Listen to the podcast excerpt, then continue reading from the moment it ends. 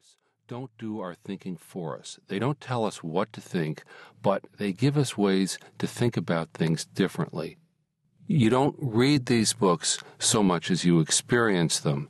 And I believe that as you read them, you become a different person. They change you. We complete the books as we think about them. All the theorists we'll be studying in this course believe that their books would change the world. They believe that many of the problems in the world, whether it was two centuries ago or in the present day, they believe many of the problems in the world happen because of the way people think about their lives, the way they think about what's necessary, the way they think about free will, human nature, power, and self interest. And they thought people tend to misunderstand who they are and what's happening around them. All believed that they understood something about how we understand ourselves and the world around us, and they believed they had discovered a way to help us think about these things better.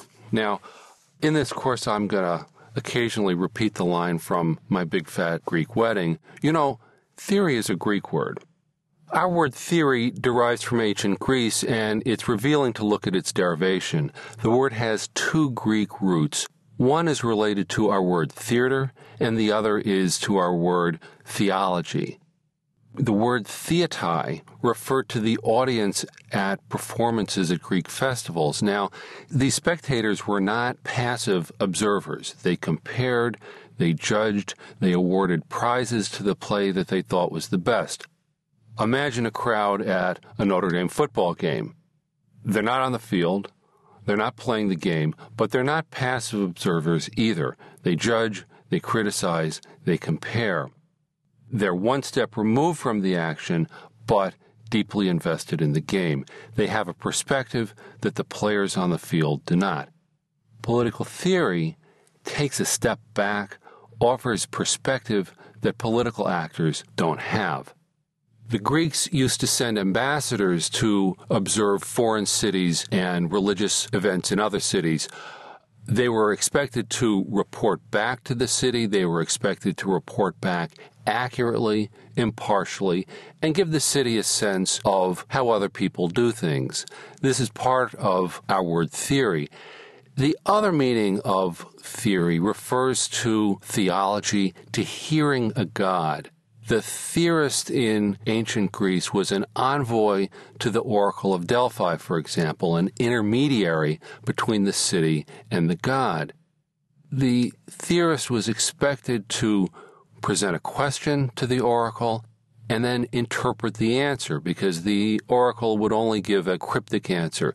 The theorist had to understand, interpret, and then explain to the city what the oracle had said.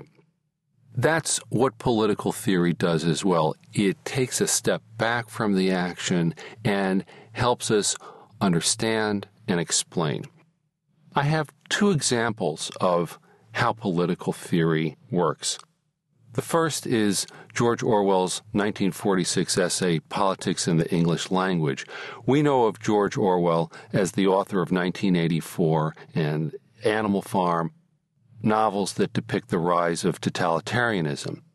This essay, written at the end of World War II, at the beginning of the Cold War, looks something like a fussy English teacher would say, Oh, you know, people don't use English very well anymore. And at first, the meaning of the title, Politics and the English Language, is not really clear because it doesn't seem to talk about politics. It talks a lot about English, but not about politics.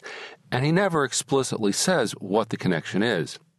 It's only when we ask the essay this question what's the connection? that we can figure out how the essay answers it. One of my teachers in college used to say, a good writer will answer the questions that you bring to the text. The thing is, you have to ask. So let's see what Orwell says. I'd like to read you the first paragraph of this essay to show you how it appears on the surface and what Orwell is getting at. Here's how it begins. Most people who bother with the matter at all would admit that the English language is in a bad way, but it is generally assumed that we cannot, by conscious action, do anything about it. Now, think about what he's saying in that first sentence. There's a problem, but we can't do anything about it. That's a problem in itself.